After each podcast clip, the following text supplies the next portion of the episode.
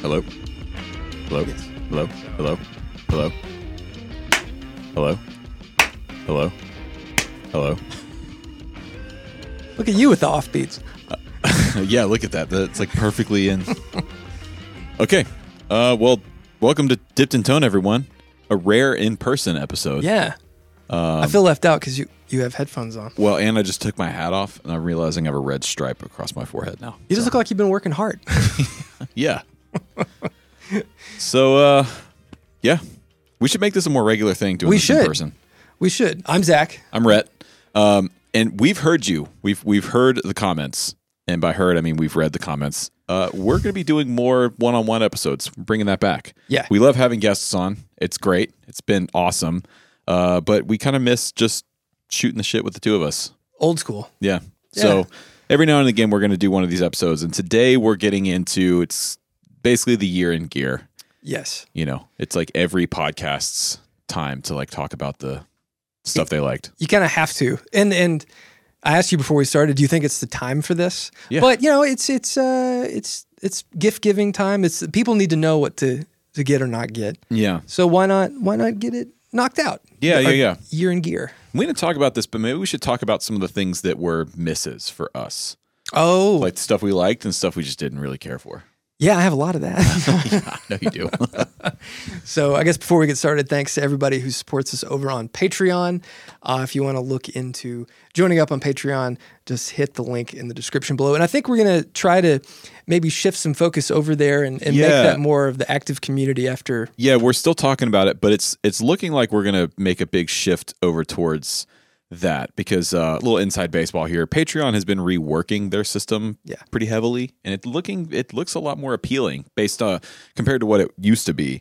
So um Yeah. And there's, there's, you can have a free tier. yeah It's basically they're trying to round up all the social media stuff and consolidate it so that you're not inundated with ads and you don't have to fight the algorithm to get seen. It's just if you want to be part of the community, you know exactly where to go. Uh-huh. And so, yeah, well, I don't know what the Well- future holds, but we'll see. Yeah, just just uh, keep a lookout for it. We'll announce it whenever we get it up and running. But yeah, we're going to be shifting our focus. 2024 is going to be a big year, uh, and we're we're working towards that in more ways than one. Yeah. Um, so yeah, if you want to support the show, check us out on Patreon. Subscribe if you're watching on YouTube or anywhere you get your podcasts. If you're on Apple Music uh, or podcast app, I should say, you can leave us a review and a rating. Helps new people find the show. So um, And thanks to our sponsor for this episode, Stumac. Yes. uh, What do you have? Okay, well, so this is kind of unrelated, but um, I've been trying to get more organized Mm-hmm. in my life. So I've started like carrying around these little field notes books, and it's really helped out. so a while ago, Stumac sent me this pen, and I just grabbed it like off my desk. Looks nice. It's a great pen. Ooh. I don't know if they sell that. It's a nice weight, right? Yeah. Like, I like a good heavy pen. It's a good heavy, like you know, twist twist to open pin. So um, I don't know, Stumac. If you guys don't sell this, you should because it's a damn good pen. Um, but if you're not in the market for a pen, but you are in the market for uh, anything to keep your guitar in order, maybe you want to build a guitar. I'm, I'm working on a guitar right now. Oh yeah, So I'm going to be ordering some paint from Stumac. Yeah. So I need to get I need to get some aged nitro and all the things. genuinely, lots of really good gift ideas over there for the guitar or bass player in your life. Mhm. I think Stumac is kind of slept on for holiday season stuff because you can get some tools, get some setup stuff, Yeah. great stocking stuffers. All all those things like if if you have a guitarist or a musician in your life and you don't know what to get them, tools are always a good option. Yeah, Y- yeah. Just just a good screwdriver or setup tool kit. Um, even just just some calipers or something is so handy uh, to have like in your toolkit. I just thought of this, but a pro tip gift guide. If you wanna you wanna surprise the guitar player in your life, build them a gigging toolkit. If they don't have one already, Yeah. go on Stumac, uh, stumac.com slash dipped in tone, and pick out like uh, a little carrying case and just get some of the basics of the tools that they need that they can just throw in their gig bag or take with them on Yeah. the road. That's a pro move gift It- right there. It is never um, a bad idea to have those things just always at the ready. yeah. And, and 100%. if you're like me, just buy two because inevitably you're going to take one and walk off with it. So it's Yeah. good to have the backup. Actually, what would be better is the guitar players that are listening to this are the ones that are likely to want this for Christmas or for the holiday season. So why don't you just put it together in your cart on Stumac and then just send your your cart to someone. Be Yeah. Like, hey, if you're if you're thinking this is what I need, I think that's a great idea. Look at you. look at me. So basically, we're going to go over the stuff that that not necessarily came out this year, but Uh-huh. maybe came into our circle this year, our, our field of view. Yep. And we're going to go over some of the gear that that really uh, spoke to us. Or Yeah. And we're going to break it Inspires. down. We're going to break it down pedals, amps, and guitars. We'll start with pedals because I feel like I feel like we'll we'll probably have the most to say about pedals. yeah, So um okay, I'll start. I have I actually have two that I just got. I purchased both of these. Full price. Um I've been posting about them. The first one was the beam splitter from Old Blood Noise. Have you seen that? The Trario Overdrive. the what? Okay. All right. So I got Terrario? I got fully influenced by Nick and Bell over at JHS. I watched their demo. Uh, and I watched Nick play this thing and instantly went on to Old Blood's website and, and bought it. Oh, yeah, it's like the big. It's gigantic. It's got a bunch of knobs and all the colors. Yeah. So basically, there's three circuit, like distortion slash overdrive circuits in it. Okay. and these two right here are they have like a delay on them uh, uh, so you can you can change the amount of delay uh, and then there is a a control what does that control in the middle say i can't remember what it's called uh, uh, uh, Deviate? deviate okay so the deviate control will basically introduce some randomness into the delays in the the two sides and so what you have is three individual outputs so you can run it to three amps or what i do is go into just three channels on my interface and just go like DI, and you can pan them. So you do one channel in the middle, and then the other two channels hard left and right, Okay. and you get these crazy double tracking sounds or triple tracking sounds, or you can do these crazy delays, these multi sort of panning delays. And because it's based off of these distortion and uh, overdrive circuits, uh-huh. it's some of the coolest guitar sounds I've ever gotten. So, so how much delay time does it kind of have? Is it just like a just like a sl- like up to a slap it- sort of it- thing? Well, no, you can get into. I mean, it's not going to have like three seconds of delay. It's Well, no. it's supposed to mostly be in the like almost flanging to double tracking to so kind of like what the deco does. Oh, okay. Um, I don't know exactly what delay time it's got. Uh, and you can just run one output. You don't have to use all three outputs. If Does you it just sum them all? yeah, it sums okay. them all together for one. So if you're just going into the front of the amp, it's Interesting. rad. It's super cool. I saw this stuff and I thought, man, that's got a lot of knobs on it. And I, you know, for I mean, we've all been there where, especially for guys like us, we live in the space Mm-hmm. and we see stuff and we're like, cool, I'll get to that later. Uh-huh. And that's kind of how how I I felt about this. But it's it's a cool idea. Um, It's super I wish cool. it showed how many milliseconds it had. Not that it matters. Just, I'm just curious. But that's that's really neat. Yeah. Yeah, I've been really happy with it. I've been it's like it's kind of an instant inspiration sort of box because it creates such a unique sound that it forces you to immediately play to that sound. Sure. And it's in my experience so far been really cool for breaking me out of playing the same type of shit that I normally play because, you know, it, it just makes you want to play chords or riffs in a certain way. You should watch the JHS demo of it. Yeah, Because what I Nick will. does is, is really cool. So- I think it, it's funny that, like, depending on what you need a pedal to do for you as a player, will really determine the path that you're going down with the stuff you're looking at. Because like you're using, I assume I know what your next one is, uh-huh. and those are are are really designed. To, to be inspiration machines and not necessarily tone. I mean, they're they have tone. They are filled with tone, but they're not their aim is not to give you the best X sound. It's Right. just to these are to to make you write new Yeah, music. this the beam splitter is not about giving you like the most amp like overdrive or you know Right. the greatest germanium fuzz sound. It is it is its own thing, Mm-hmm. um, and I think it would be a cool gateway drug type pedal for sort of the more traditional player like yourself yeah. to get into something more experimental. It's not a Zoya. No, it's not a Zoya. it's not a Chase Bliss pedal. It's like it's still pretty familiar. It's just Mm-hmm. the way they're applying this familiar ideology is really cool and really unique. Yeah.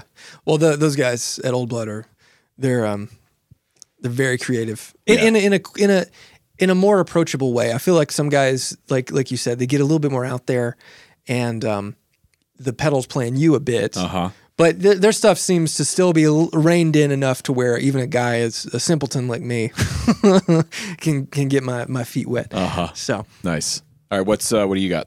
oh, I think so. I I recently went to uh, Mass Street Music and I got you can kind of see it on the shelf back there. I got an ODR one again. Oh yeah. So I haven't had an ODR one.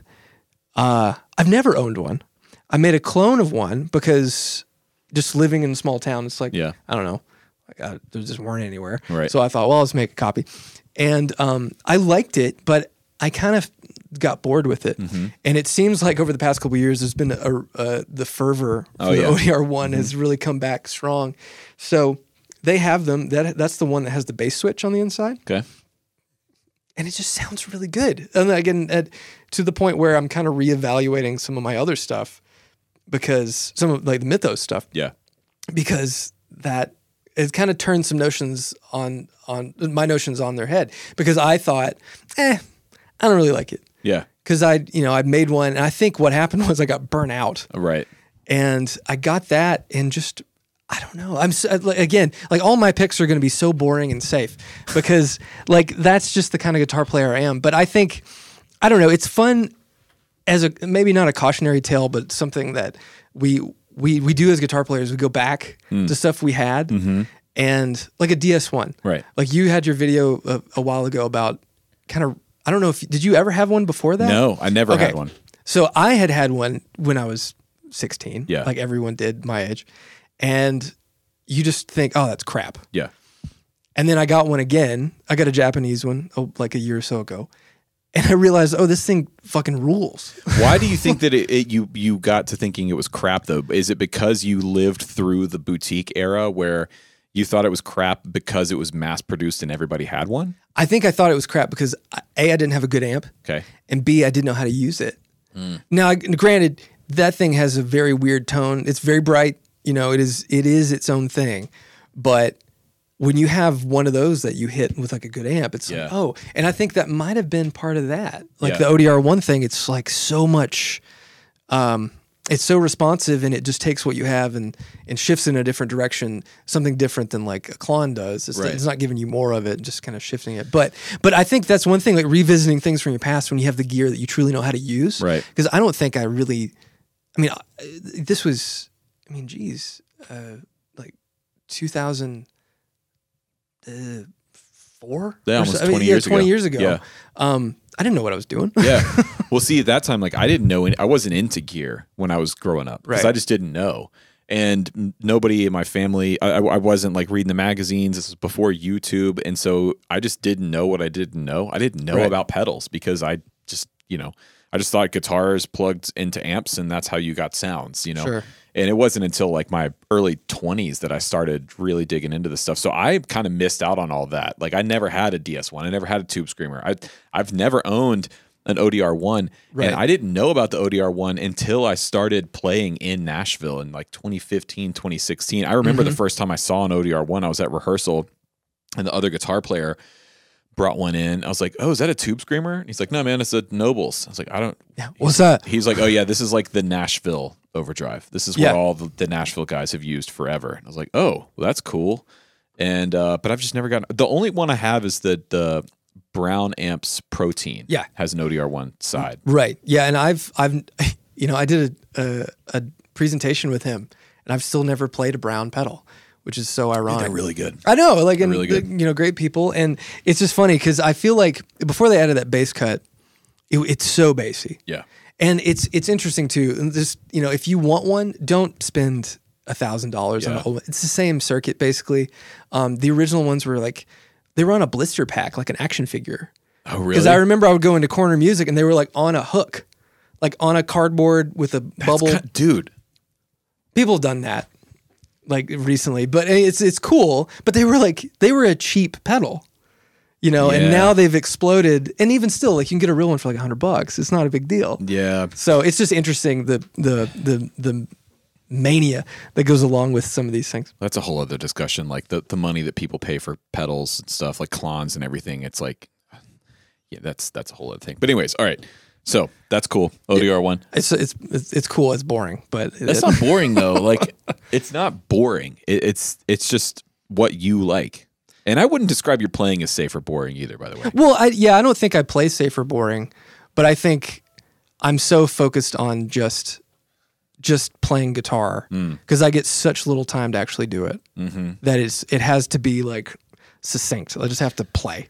I, yeah, I think that's maybe a difference in our approach because I s- I love guitar and I am a guitar player first and foremost. But the older that I get and the more into like music production and writing and stuff that I get into, the the more I realize like, oh, this is I think really more who I am than a guitar player Yeah, like to me i see guitar as a tool to make something that's like greater than the sum of its parts or or Yeah. and that's how i see myself It's like i my way into making music is with this tool sure.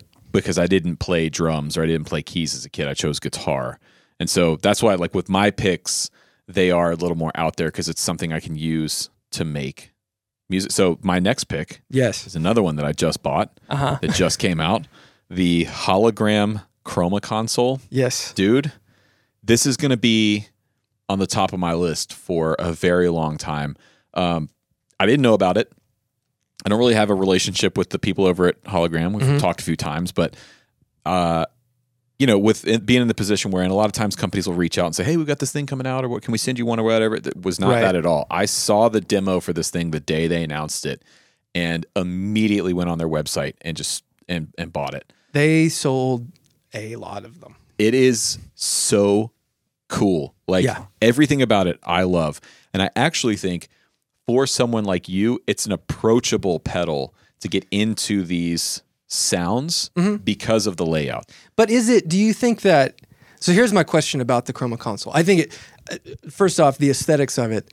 It may be one of the most beautiful Oh, yeah. design pedals I've ever seen. They're so good. And the stop. box too, man. The box Yeah. is super cool. Yeah. I mean, because Jacob, who does all our stuff, he did that, and he said it was a, s- it was such a hard thing to keep secret Yeah. because he had to hide them when people would come by. Uh, you know, if like the Walrus guys or like Robert Keeley showed Yeah. up, he had to like cover all this stuff up so no one would know. And uh, like it came out, and I had no idea.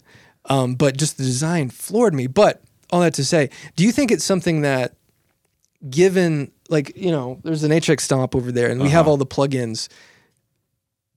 It- Are those sounds attainable and stuff like this, or is it Yes, just the yes. tactile feel? So here's here's the brilliance of this thing. Okay, the hologram microcosm, I would say, is a pedal that the sounds that are in that pedal are pretty unique to that because of the way it's processing audio Sure. and the granular sense of it. This is a little more analog feeling and sounding, and you can get these sounds with something like the HX Stomp, for example, or a, a series of pedals that you might have. But you're not going to necessarily think of getting that kind of sound on your own. And Okay. it's cool because they took these effects and they arranged them in such a beautiful interface. It is like a little console. It sits on your desk. It's like at an angle and it's just this thing that you want to interact with. And it's so easy to just hit a few buttons, turn a few knobs and there's a sound that I've never had before, but it's musical right. because that's what's hard is a lot of times you can get into these experimental pedals and it's like okay this is interesting but I, I can't do anything with this Right. Yeah. Yeah. and that's not what's happening with the chroma console it's incredibly musical and it sounds amazing on bass and on drums like Yeah. bussing your drums through it Could you use it on vocals and stuff too? yeah in fact mine is probably not going to go on my board mine's going to stay on my desk patched into my system Yeah. Yeah. I mean, it it's a, a really cool idea, and I think that as an inspiration device, it's a brilliant i- uh, a brilliant thing to like condense all this stuff down. Because I mean, like even if even if you could get every sound in HX Stomp, yeah like y- you'd have to dive into menus. Honestly, you'd have to do it on a computer. Yeah. And that thing, you just push a button to pick the effect, and then adjust the parameters in your your set. Can it? It and it has presets too. You can save presets, yeah. So, but I yeah. appreciate that at least mine. I thought it would come with a bunch of stock presets, but it's an empty. All the preset banks are empty, which I actually kind of That's like cool. because it encourages you to just say like, no, do your own thing, and then when you find something you like, just save it. Yeah, I like that. I, I love the little the window with like the four LEDs on it, and they they- like they're animated Ah. It's so under there. beautiful, yeah, and like it reacts to your playing, and then that's how you interact and, and dive into the menus. Oh, okay. Is based off of like the color of the LEDs and where the LEDs are popping up. Yeah, So you have to read the manual, but once you understand it, it's really user friendly. Yeah. I, you know, it's funny. It's just like I see those things and I think that would be really cool, but I I'm I'm too chicken shit to just order something like that and and buy it without trying it. So I have to come down to Atlanta and play I it at should your have house. brought it up, man. I It's didn't okay. think about it, but yeah, no, I think it lives on your desk. You can't take it. I think you. I, I'm on a mission to kind of like get you into this world a little bit more. Than You know, you know currently what's are. funny though?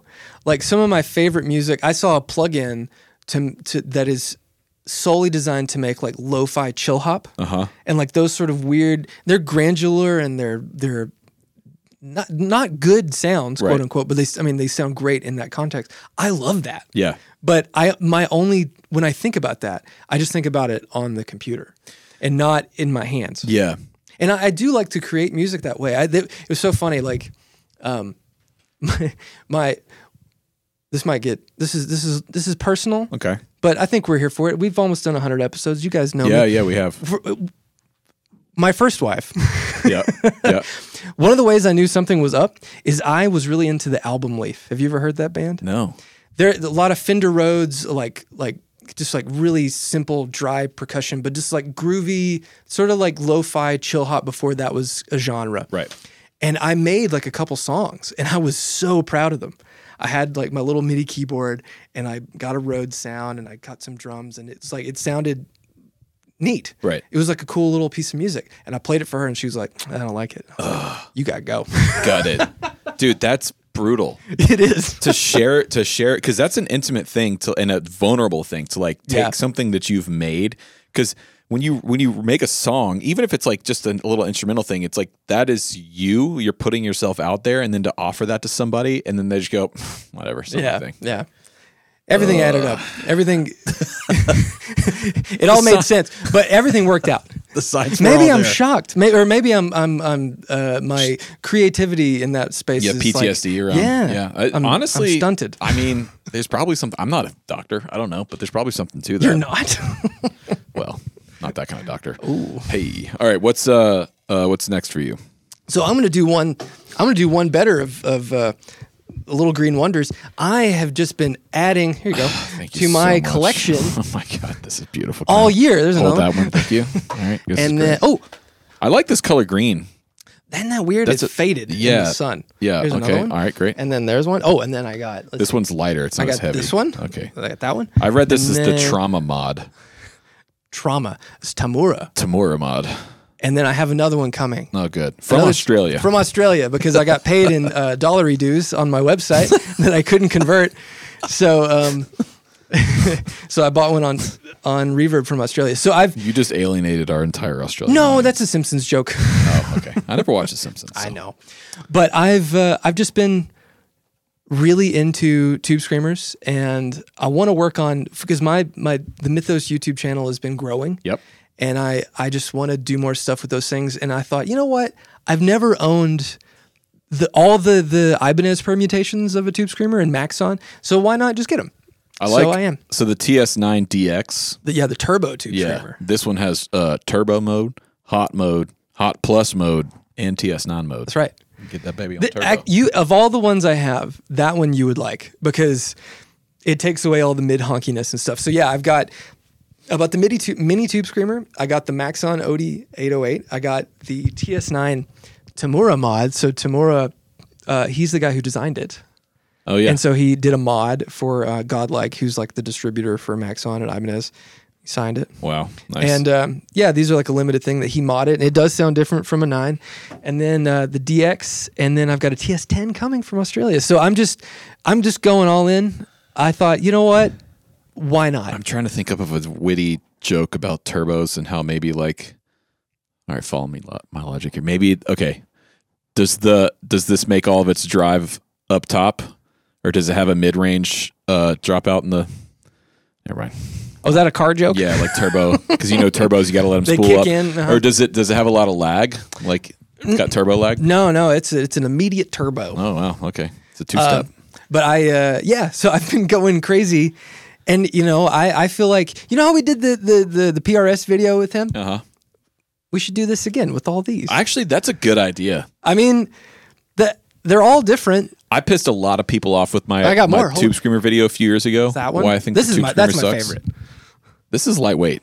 So that yeah, that's a copy of the that's the 35th anniversary.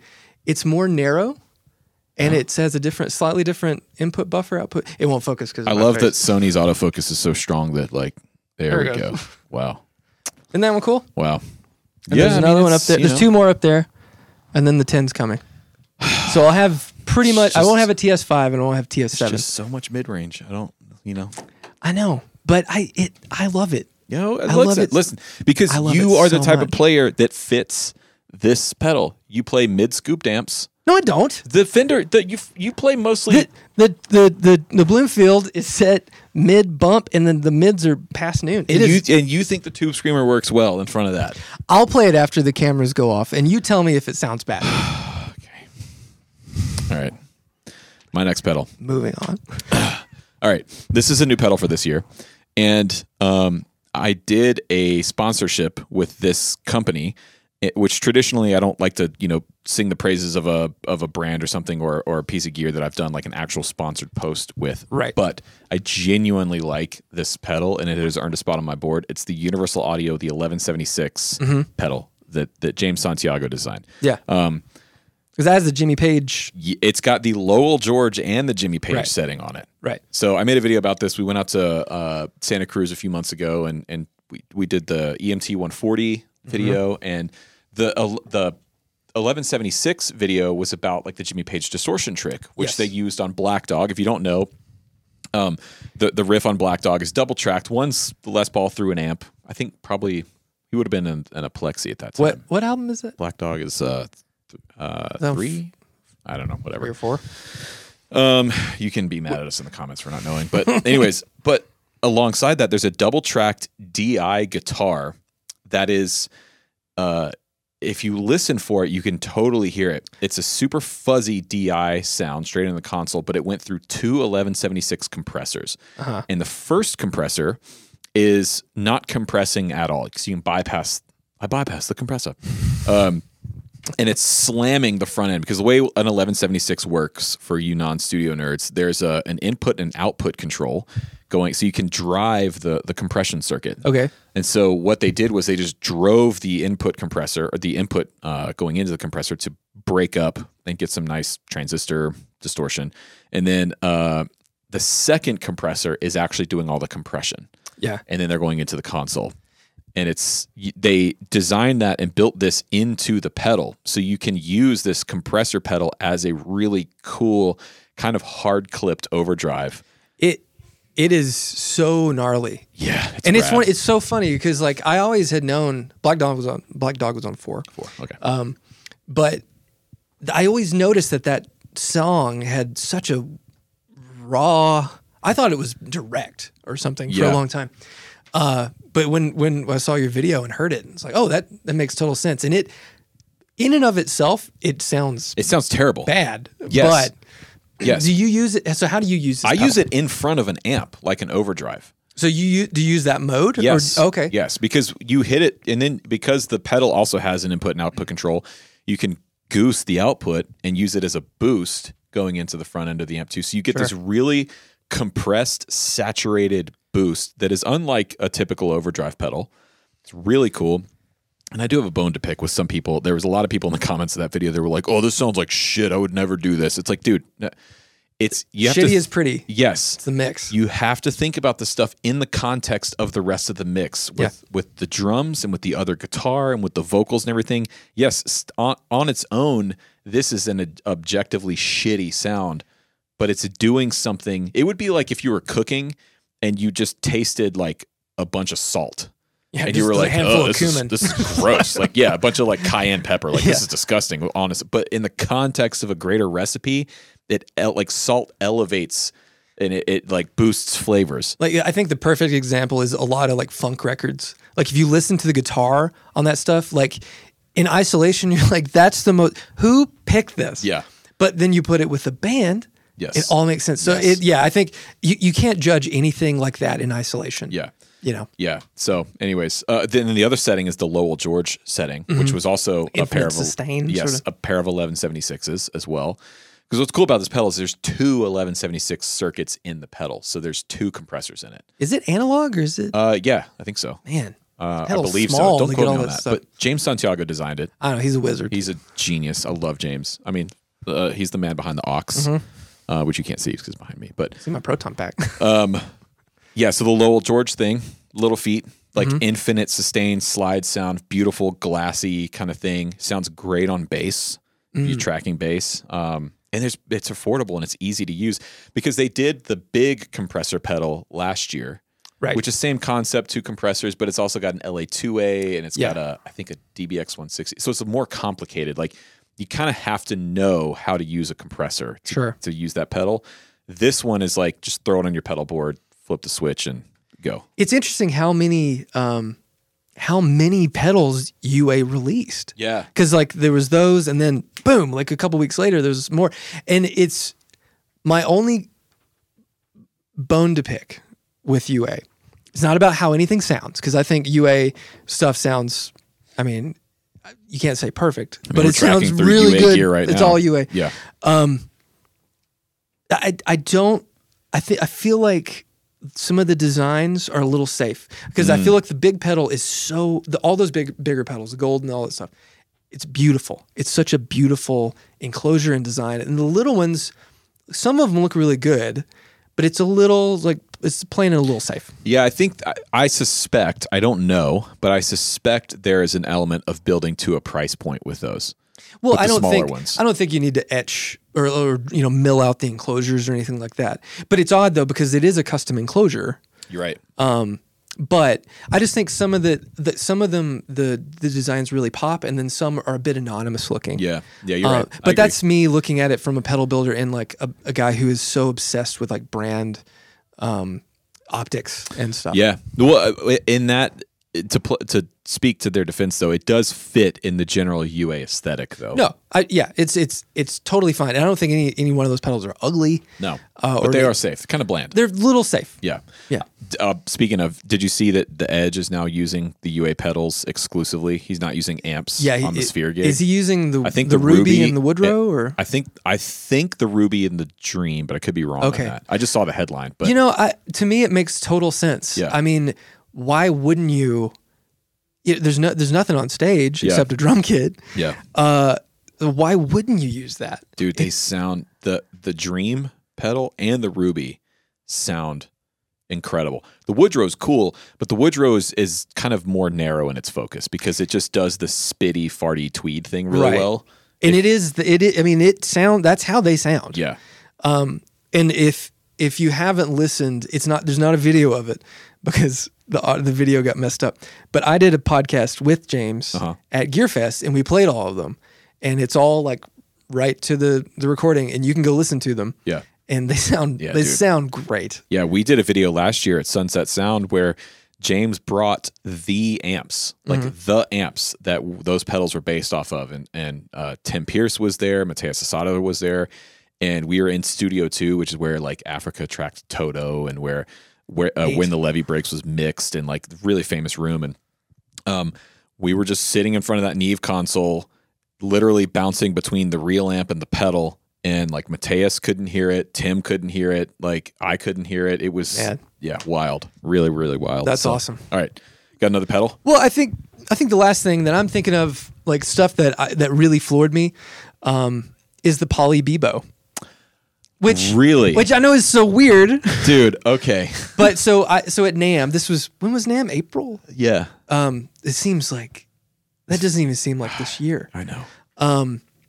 I, I spent some time with Loki at his booth. Best dressed person at Nampa. Always the best dress. Yeah. Uh, and and what a nice guy. Oh, so nice. um, and and so smart and like every he he cracks me up because we share a lot of um. Well, why would I pay someone to do that? I'm just gonna do that. You know, like Uh-huh. he bought all the stuff to make the, the enclosures and all. It's just like I, I I adore that sort of mentality. But he just walked me through all the things that that pedal could do, and it literally boggled my mind. It is. I have one. yeah, It is wild. because you can capture like s- the s- rooms like for yeah, yeah, reverb yeah. and It's stuff. a um, uh, not an impulse response. It's a uh, con. God, Jesus, ah, convalescence reverb. something like that. yeah, like yeah. you sample, you like pop a balloon and like record it. Like, Yeah, okay, but it can also be a synth. It can be its own generative synthesizer. Uh-huh. It can, it can, you can build an entire modular synth inside of it. It can be a, a simple guitar pedal. The thing I appreciate about that is he's constantly updating the firmware. yes, So it's like you buy the hardware, but it's constantly getting new features and, and new things. convolution. You're right. convolution, okay, convolution reverb. Um, I'm surprised. I kn- it was it. I don't have one. Uh, I sh- I probably should because it, it is of all those things that are left to center from whatever my lane is. Um, it was the thing that made me go, huh, the most. I'm wow. So- So, I think you should get one, and I think you should uh, maybe you borrow mine for a while because I think I don't want to mess it up. I don't want to ruin all your. no, I have it all backed up. That's the Oh. other brilliant thing. It's like. Back it up. Oh, dude! And there's a whole website where people upload their patches, and you just Oh, right. download their patches onto a USB drive and put it on the pedal, and you can just try stuff out. And some people have built some wild shit in that Yeah. thing. Like some people just really understand that thing. I would be interested to see how you get along with the user interface. You would either complete it would either completely make sense to you because you're a circuit designer, Or and- break me. it- well, no, it's, no, actually, I think this would make sense for you because the way it works is you you have these little modules that you put, and then you're routing your signal physically, like just Yeah. connecting inputs and outputs to different things to do different stuff. I yeah, I it, it was really neat, and in the, I don't. Th- when did the Josh Smith drive? Come was out? this year. Was that ye- this year? Yeah. I mean, that thing again. Like talk about one of the most interesting um, user interfaces for a drive pedal. I mean, it's a really a pretty simple. I mean, it does do some crazy things, but all all around, kind of a straightforward drive. Yeah. Once you understand how to use it, but it's so it's neat and it sounds good. I, I was really that's impressed what how I it sounded. love about Josh Smith is like as a player, his sound is pretty like traditional sounding, Oh yeah. but when it comes to his use of effects, he is so just f- like progressive in how he thinks about that stuff. And that pedal that they came out with is really cool. Like the user interface is really cool and what it can do, combining like an envelope and an LFO, so you can do tr- uh, tremolo sounds and things like that. It's it's rad. it's it's pretty wild, and it- it's it's so funny the the juxtaposition between Josh's sound and his playing, and then the gear he has. Yeah, But you know, he that guy, I like he's he, every now and again you say, oh, that person could make anything sound good. Um, he he really is. He like- really can make He's on another planet. yeah, yeah. That's like we went and saw Mike Seal last night. Oh my god. Oh my god. I saw some of the clips. I was tending my my double pink eyed five year old, Ugh. well, just all gooped up. it was like, hey, dad. It's like, Speaking oh, of buddy. goop, uh, oh the the JHS Nauticon. So I didn't have this written down, but Mm-hmm. um, I mean, a lot of it, ha- a lot has been said about it already. I Yes. I got one. I built it. Ah, It's brilliant, man. It's a really smart idea. The only thing that I think Josh is probably looking at it now and going, "Damn," is uh, I saw the the um, the basket of the boxes they had Oh, to ship, yeah. Uh-huh. and since it's in that big box, it's like a shoebox, you know.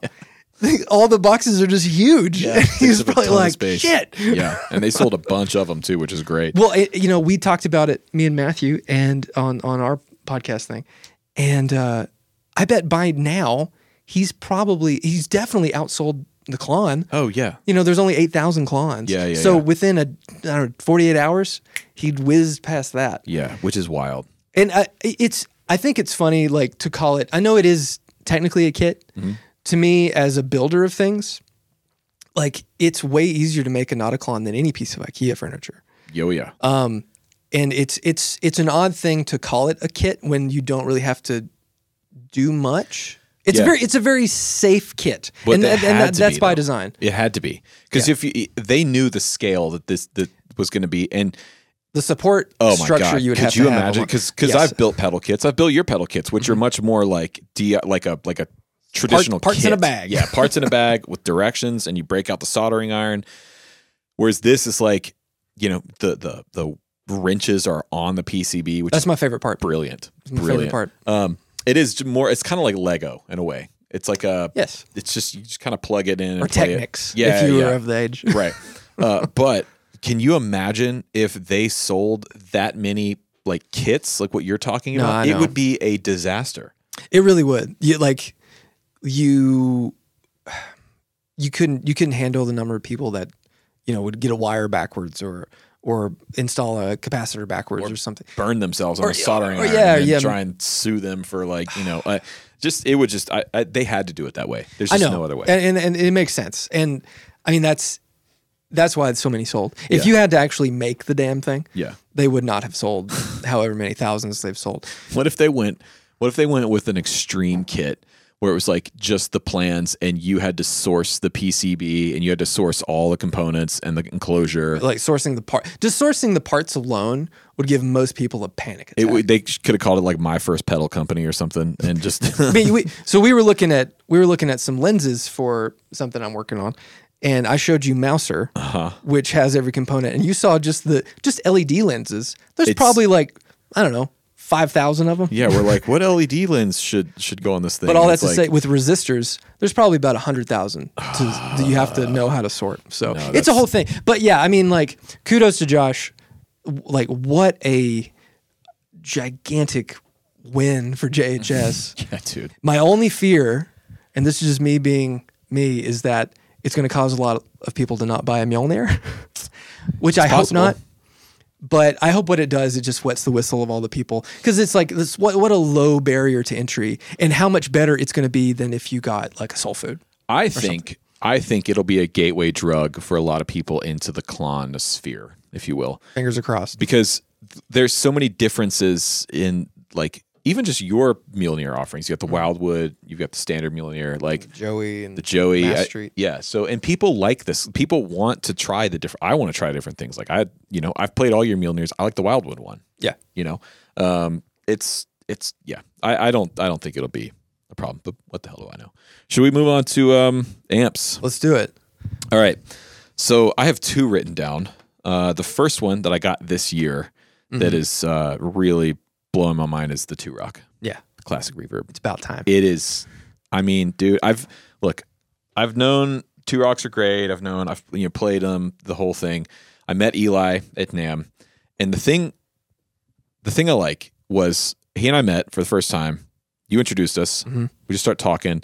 Within 30 seconds, he and I were talking about old Porsches. Yeah. And that's all we talked about the rest of the day. We were like walking out of the NAM show together, just like running into stuff and and just talking about old cars and and he he's the coolest he's the coolest guy he like he does all these amazing things um even if he didn't even make two rock you'd be like man that's one of the most interesting guys i've ever met yeah. and then And then he, he, he builds arguably some of the best sounding amps made today period I have been there there's a lot of amps that I really resonate with and love. I've been a huge divided by 13 player for a long time and I love Fred's amps. yeah Uh, my Port City, the Granville. I really love that amp. Yeah. There's, you know, my vintage AC30. There, there's a lot of stuff out there that I really, really love. The Two Rock just does something different. It is hi-fi, meaning not it's not bright or brilliant. It's just it has it's like the highest resolution Right. amp I've Yeah. ever played. It's like I'm playing in 8K, yeah yeah which at times is kind of scary oh yeah but like if you want to really hear like what your guitar sounds like or what your rig sounds like what you sound like what you sound like Yeah. good and bad that that amp does it and it's 100 watts and boy does it move some air Ooh, it was so you got it and then gigged like a week later here, in town yeah And when, when we were doing sound check, I was there and standing in front of it, and I was like, I can't, I can't sit here. I it's feel too bad. loud. there was a poor couple sitting in front. I mean, they were right in the firing line of my amp, and I remember there was a few moments where I was like playing, and I would look down, and they were just kind of like, because normally I play with a plexiglass shield, but I forgot it. yeah. Oh and well. uh, and I had it on the 50 watt setting. And the thing I like about it was I had it on 50 watts, and I had the master basically as low as it would go, Right. which traditionally just neuters an amp. yeah. Like it just it they they tend to fall apart. Like when you're just kind of choking them like that. But this didn't fall apart. It still felt like it would, and it was still loud. It's not like it got quiet. No. Yeah. It was you very know, loud. It's very loud. But yeah, man, Eli's stuff is um the two rock stuff is is really next level, and it's expensive. I mean, Yeah. That is a thing. That is a common complaint. But I like his approach to it, which was like, man, I run a business in California. All of the employees have benefits, Yep. 401k. We're building everything in America. We're sourcing the best parts. Like, yeah, it's expensive, but I think you get what you pay for in that yeah, it, scenario. it's it's one of those things that so many people ask, like, what about it versus X or you know Y or Z? And you know, there's visual comparisons for sure. Mm-hmm. Some people are doing stuff with a similar circuitry or outright copied Yep. what Eli has done, but the the little attentions to detail that are existing in the cabinetry. Um, every component is manufactured for them. Their their pots uh, are you know to their tolerance and stuff. The transformers and he like drives. It's all like within California. Yeah. you know. So it's. I mean, I know that's like sure he could do it somewhere else in the states and it might be a little cheaper, but that's not what he wants. And sometimes you just you have to trust someone's vision and their their what they're promising is going to deliver. And I feel like it with with them, especially now since Eli's taken ownership and, and done everything, um, you know, it truly is the best you can get. yeah. And and that's why my amp is the vintage deluxe, the new two rock yeah. because I I played one at Nam and just went I uh, yeah I, I gotta have it you know so put me down um, let me know and he was here visiting a few weeks ago and uh, he said oh I'm sorry I haven't gotten yours done yet I'm building yours with all NOS fender parts it's like all vintage you know blue caps and stuff and I was like why and he's like I just really want to for you it's like okay I did not ask Yeah. but I'm excited I'm getting the 35 watt tube rack with a 115 Oh, my God. so it's Yeah. That's going to be sick. there is none finer. You know, it really is. And it, it's like I think people hear us say that thing and think, oh, these guys, you know, just blowing smoke or there's Uh-huh. Yeah. you know, look at these rich guys or something. You know, that people say those things. But once you play it, it's like the switch goes off in your head. Yeah, and I should point out, in, in full transparency, I have not paid for mine. Mm-hmm. Like it, uh, I I have I did the same thing. Like put me down. Like I, but yeah, I work everything it I've out. said, everything I've said, I fully stand behind and and would say whether or not I had paid full price for it or not. Oh, it yeah. is yeah. There's no I mean, like if every time I play a used one of one I don't own, I go, oh, I should probably get this, right? Oh man, I have one more amp yeah. that I actually haven't talked about. Um, Have you shown orange. it on your channel? No, I, I, ye- uh, s- no, no, not yet. Okay. Um, I have used it though a bunch to record with some good trouble stuff. Mm-hmm. Orange OR30. Yeah. Okay, so for a long time, for my 30th birthday, uh, a f- my friend uh, Rick got me a old orange AD30, the single channel one from the early 2000s. Those when- are great. when Gibson owned them. They're hard to find, and I actually didn't know about them. But Rick found one, and he bought it for me as a as a thirtieth birthday gift. And he was like, "I used to have one of these at the studio, and you know, I'm going against my better judgment, and I, you know, giving it to you instead of keeping it." And he still gives me shit about it. He's like, "I should have never given you that because they're hard to find." He thought he was going to be able to like get another one. It's they make the AD thirty now, but it's the two channel version. The one I have is the single channel version from the early two thousands, and it is like an AC30 on steroids. Yeah. It's- It does what the AC30 chime thing, but with way more gain on tap. It's one of my favorite amps. Um, It's like if you swung an AC30 with a baseball bat. yeah, exactly. and for years, I was saying, man, Orange needs to bring back this amp. And actually, at uh, Nam two years ago, I talked to the people at Orange, Yeah. the the son of the of the owner Charlie, of the founder Charlie, and I was like, man, you guys got to bring like you got. I know you do the the dual, the dual channel, but you got to bring it back. He's like, well, it's the same circuit, and I was like, no, no, no, no, the single channel you got to bring back. Well, they kind of did Right. in a way with this OR30. It's built in England, single channel, 30 watts, just badass. It's a rock and roll amp. man. Yeah. And it does cool. It's got cleans and, and everything. But like if you want an amp that breaks up in a super classic, old school way and moves air, but is not going to like rip your head off, I, I really like the, the OR30. Yeah, I, I love every every English uh, or uh, those 8030s were incredible. I remember playing those back in the day in high school and stuff. But um, any of the old English ones like that I played were just like like you get it. Yeah. But yeah, I um, Yeah, I can't wait to hear it. Yeah, the the single channel 8030 is what Jimmy Page was playing like in 06 7 Mm-hmm. on the reunion tour and then in the documentary it might get loud that that's his rig is the sing- he had black ones the the Oh, single okay. channel 8030s and yeah god they're rad. They're very cool. Uh, I think for me, the only other amp is not even an amp. It's the Neural DSP plug-in amps, which I use for all my stuff now, and they're just they sound so good. Yeah, man. Tone King one um, is is far and away my fave, but I like the Mesa Mark II C plus. I use the Petrucci one for like the cleans on it because it the Tone King gets clean but it doesn't get clean, and the Petrucci one you can get like that high headroom pushed clean thing that doesn't just totally turn to to gain. You can get a little bit of that front end push, but still s- remains clean. It they just sound so good. I got the Rabia plug, Yeah. and it's like it like they're all so so out there and can do so much stuff. But if you just boil it down to the bass guitar tones, they sound great and they work so well into to what I'm doing. And then I use pedals into the front end of the Apollo, and it it sounds awesome. Yeah.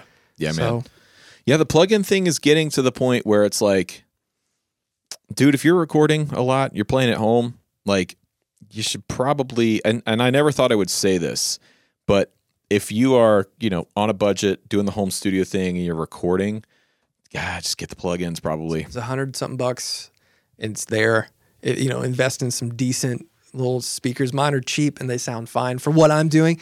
But like, yeah, I think if you if you're trying to record in this day and age and you don't have an HX stomp And or Mm-hmm. the microphones Or and any of that stuff. preamps and all the outboard gear. yeah. just just get the thing, just get the plugin. I yeah.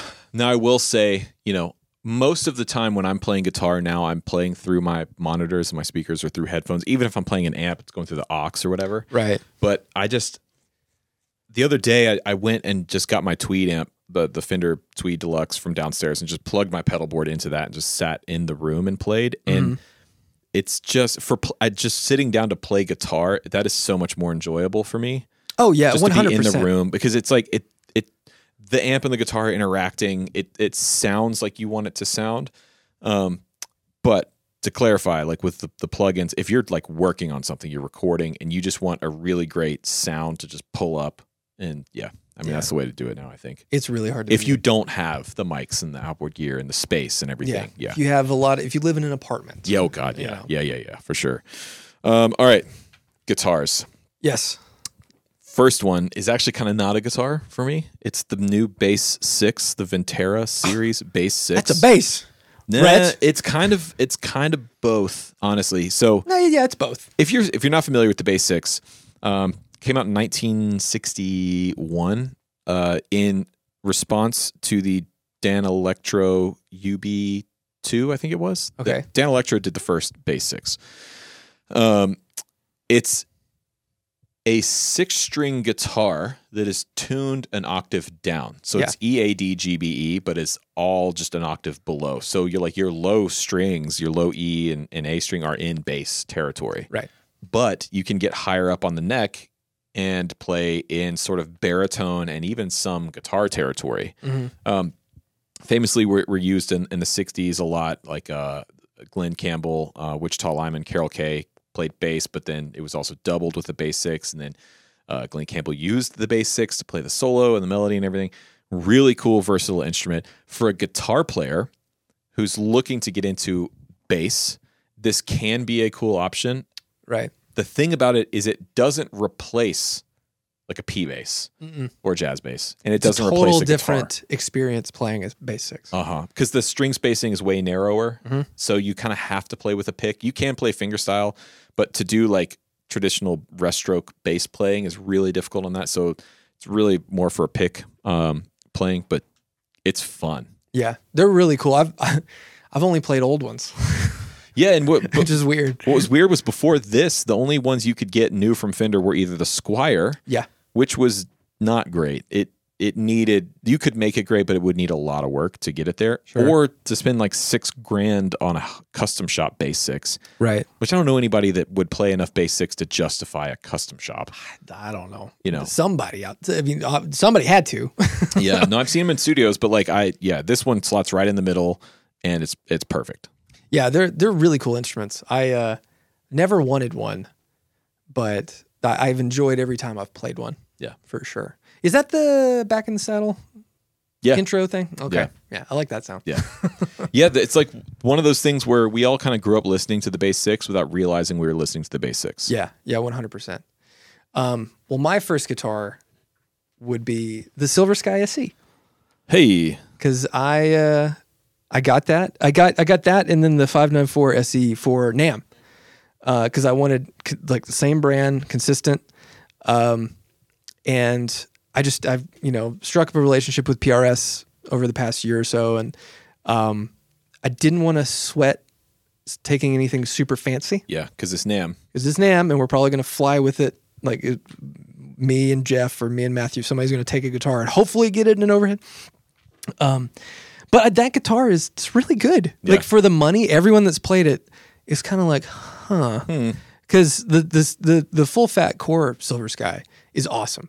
Like it's a great guitar Yeah, but those guitars you can get them. I mean, like eight ninety nine, I haven't and played it yet. it's really it's a great guitar, and it it feels good. The only thing I did was float the trim a little bit. It was like decked, and um, it just sounds like a good Strat, which is Yeah. what it is, right? I think I think it's cool what they've done with the Silver Sky stuff. You know, um, I still have my Mayer Strat, I, the, the black one Strat that came with the custom in case and everything. I had a John Mayer Strat. I had this this Sunburst one. But Uh, think and about it selling doesn't remind me of that.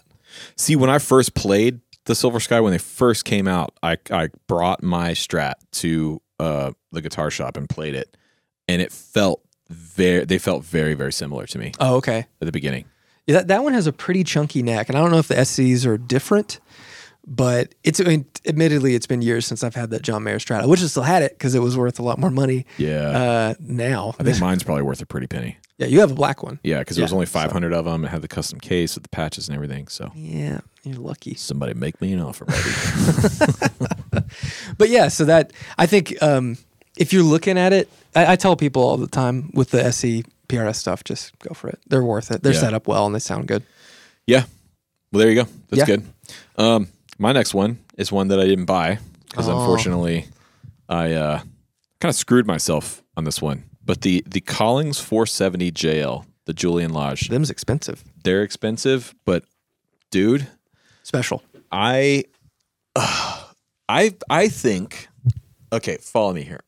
I think Julian Lodge might have the best ears of any guitar player out there today because yesterday we were at Carter hanging out with McKinley Yeah, and they had the Julian Lodge acoustic callings, which I Oh, had yeah. not played yet. yeah, And they had a used one in, and I played that, and it was like, oh, holy shit! The same things that I liked about the the electric are in the acoustic. Mm-hmm. The fidelity, the balance. It sounds like a piano, yeah, like not in terms of it sounds like a piano, but the balance and how you can play it anywhere in any register. The and note it- separation, and it the- projects, and it's like, it's just beautiful. It's a beautiful sound. yeah.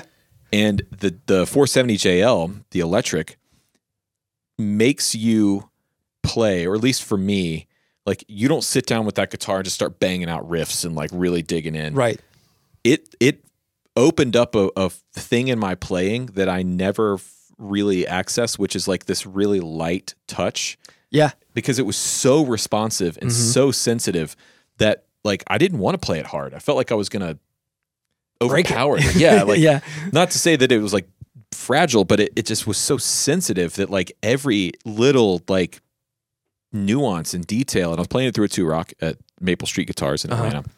I actually through a Bloomfield combo, just like that. Ooh. Um, and I just was like, holy shit, man. And I screwed up because um, it was one of those moments that we've talked about where you have like a, oh shit, Yeah, with a guitar. it's about to I happen. was like, oh God, okay. But then I made the video and I put the video out before I like because I would have had to sell a bunch of stuff and like, you know, Right. Yeah. and get a credit card out and everything. But I just made the video, put it out, and it sold like an hour or something after the video Sure. went out. And I was like, Yeah. shit. I, I I played one at Carter's and I um had the same thing. It, it for me it was a bit too refined. Like I don't feel like I I feel like that's a maybe in 10 or 20 years Mm. kind of guitar for me. but but it truly had like the most perfect balance. Um, there was just an immediacy and an honesty to the sound and, and the feel of the guitar. And it, it, it like you said, like it, you, you didn't, you wouldn't want to like hop in there and put a fuzz pedal on it and like No. that's not your first thought, but I, it could handle it. It could definitely, yeah, it could definitely handle it. But it's like, even if it's not your style, I think if you have the opportunity, you should play one because it's Mm. impressive. It's just impressive to feel what that guitar does. Yeah, that's one of those guitars that people would say, "Why on earth would you spend eight thousand dollars on a guitar?" And then you play that, and you go, "Oh, I get it, Yeah, yeah. So- Even if it's not for you, like, one hundred percent." I, but damn. So I'm I'm gonna be, you know, it's not not quite the right time, but I'm gonna be, I'm gonna own one of those one day because they are that is a that is a special that's a special instrument. Yeah, they. I mean, they, they are. They're incredible. Uh, speaking of special, the same day I went and played the Julian Lodge, I came home with this Hey, my um, Gibson 1959 reissue custom shop 335. So I got this at Guitar Center, and uh, I decided I was having my gear life crisis yet again that I'm going to trade off a bunch of stuff. So I traded the Tony the Tiger. yeah, yeah, and my Firebird. Um, I lost money, and I know, I know, I lost a lot of yeah. money. But you got Who two, cares? rid of two of your uh, less attractive guitars and got this. But I had wanted a 335, and so I got this. Yeah, and it, it was really special. I played all, I played every 335 we could find in Nashville that was of the caliber I wanted. yeah, That day at Carter, and and then other places, and then I, I played a bunch over the past couple weeks before I got this, and just went to Guitar Center. And Tony over there at the high end room, he just unlocked. He just you know walked with the key and click click click, unlocked all the 335s. And this one, uh, it was in a case, and so I was playing a 59 Sunburst. yeah. He's like, I have a blonde one. Let me go get it. And so he guys, that's this is what I wanted. And I played it and it was immediately like, oh, this one's a little better. There's something about it that's better. But I um put some throwbacks in it. It's got an out of phase middle position and it just has that good 59 neck and it it's like you can't there's nothing wrong with it. I was just playing it, and it's excellent. Yeah. it's an excellent 335, and I love the I like the 59s because of the long guard. the long guard is so neat. Yeah. And once you see it, you kind of can't Yeah, you can't And unsee the, it. the ears are different. Yeah, Um those are more of the Mickey. Was it Mickey Mouse ears. I think These are the Mickey Mouse ears. I or, is- think so. or is it 61? you know, I don't know. The 60s ones seem a little more pointy. Yeah. but uh, it's it's just rad. So I'm super happy. Great with that. guitar. I love a 335, man. I've always wanted one, so I'm glad I've never had one. Yeah. Man, that's that's great. Uh, uh, yeah, I like it. I like it a lot. Um I actually uh I have one more guitar and then I'm going to add an addendum and then we can maybe wrap it up. Yeah, sure. The Jason Isbell-Telly. Right. So, uh I didn't buy this or keep it. Sweetwater sent it out for the 5 Tellys video that I did. Yeah. and I I kind of selfishly picked that one because I'm a huge Jason Isbell fan, Right. And I wanted to just try it out, Yeah. And I think it's really unique, and you know, because with with Fender, you know, you can there's a million different tellies that they make that you can get, and that one is really cool because Mm-hmm. in the price point, which I think is like, I think it's like 1800, Yeah, 1600, something like that. Um, it's a road worn finish but it's got really great pickups in it. It's got a uh, they're based off of uh, a custom set. Now I'm forgetting all the specs, but It's okay. it has an oiled neck, Yeah.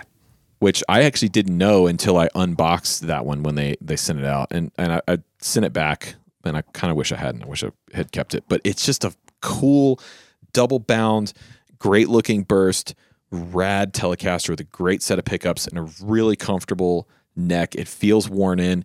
It's the good part of relicing a guitar Yeah. which is it feels broken in, it feels played in, but it's not, you know, and you don't have to be really precious about it because it's already kind of tor- torn up.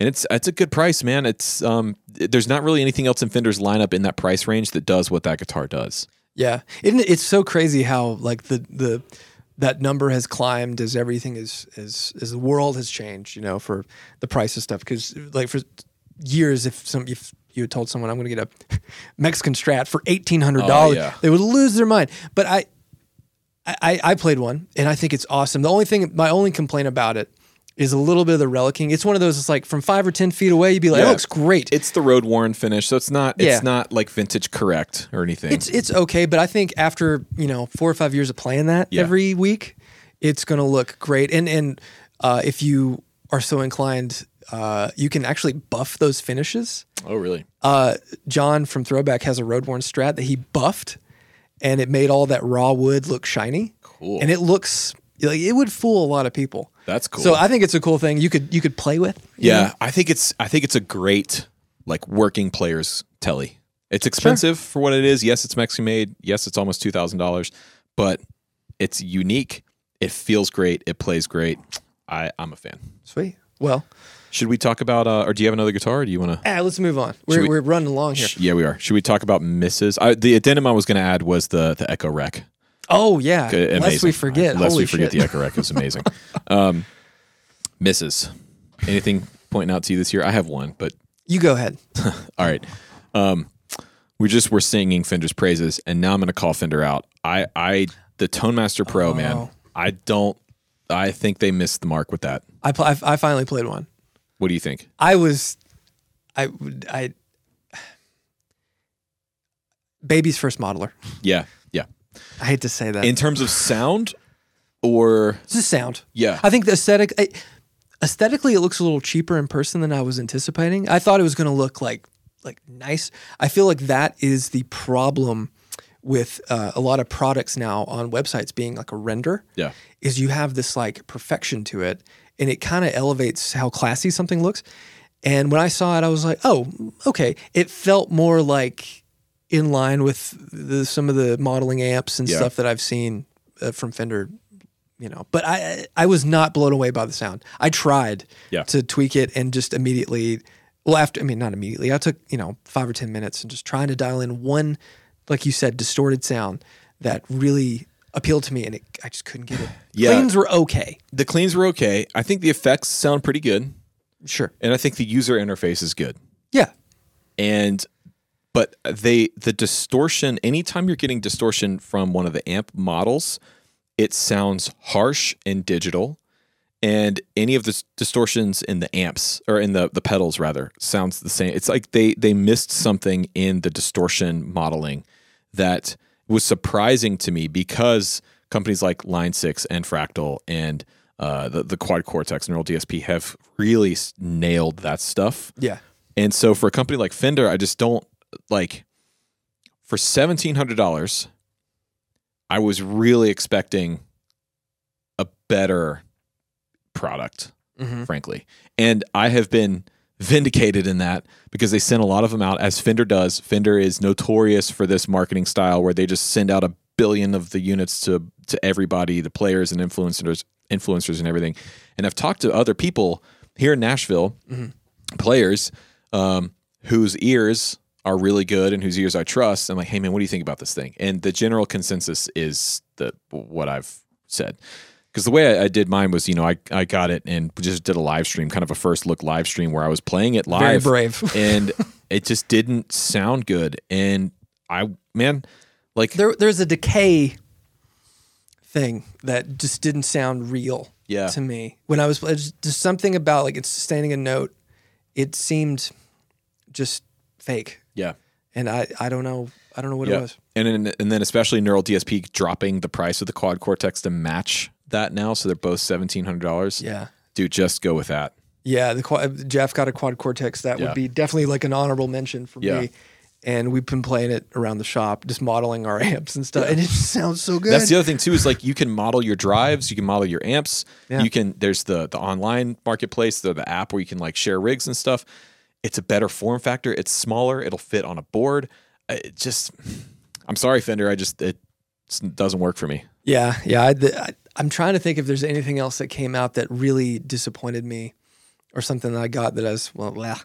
but I don't. I don't think there's much that I played. Like that was probably the thing that had the most praise right out of the gate, and then it, I tried it and just, I I said, oh, this is gonna be on sale by Christmas, you know, and I, like, that sucks. You know, I love Fender. I don't want this to happen, No, but you know, and I I don't like talking negatively about this stuff because there are teams of people where it's like they've been working on this for a long time and people worked really really hard on this product. It's not like, you know, yes, Fender's a big corporation and and yes, it's a bit soulless like Gibson and like a lot of these music companies are, but behind all that are real people. Like Yeah. that are working really hard on this stuff, and and we get to know a lot of these people, you know, and they're cool and and they're good players and and and everything, and maybe. th- Maybe there's some stuff going on behind the the scenes with this product that we don't know about. That maybe they had higher hopes for it, and, and the bean counters got involved or something. I don't know Yeah. but I just know that there's a lot of hype around it,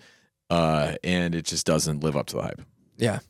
But, you know, it this is the first take or the first uh, you know, uh, firmware that Yeah. we so y- it, the beauty of digital is that it can be corrected hopefully. Yeah, Um so I mean they've proved that they can do everything with the Tone Master amps. Those all sound really good. They can, you know, Yeah. distort and sound right. But uh, I think I think in in a in a few months time they're going to do some more revisions and hopefully it'll kind of they'll, uh, they'll get smooth it in out. line. Yeah, I love the Tone Master amps. I, Right. they're fantastic. But then that was the other part of it too was like it, it shares the Tone Master name, so I was expecting something really really good because the Right. Tone Master Deluxe and the Super are. They're good, man. Compared to like the modern, you know, I wouldn't put them up against the vintage one, but Mm-hmm. Oh no. um, you know, for the modern stuff, they're really great. So yeah, 100%. Well, um it's good to finally do a podcast in person with you again. hopefully, this will become more of a normal thing in the future. And we're uh, we're steadily approaching episode 100. Yeah, what are we gonna do for that? Uh, well, I've I've been talking to somebody, so we'll see how see. that goes. But um, Might have to make another trip up for that. yeah, um, no shills today. The whole episode was a shill. Yeah. uh, thanks to all our supporters over on Patreon. Again, if you want to learn more, hit the link in the description below, and be sure to subscribe to all the all the places where Dipped in Tone can be found. Yeah, and be on the lookout for the new Patreon setup, hopefully coming soon. We'll Yeah. have more information about that as we Start develop working on it, that. but- And thanks again to Stu Mac for sponsoring this video. If you need some Christmas ideas for your, the musician in your life, hit him up. Yeah. Undoubtedly, they will have something that is useful to that person. 100%. All All right. right. See y'all.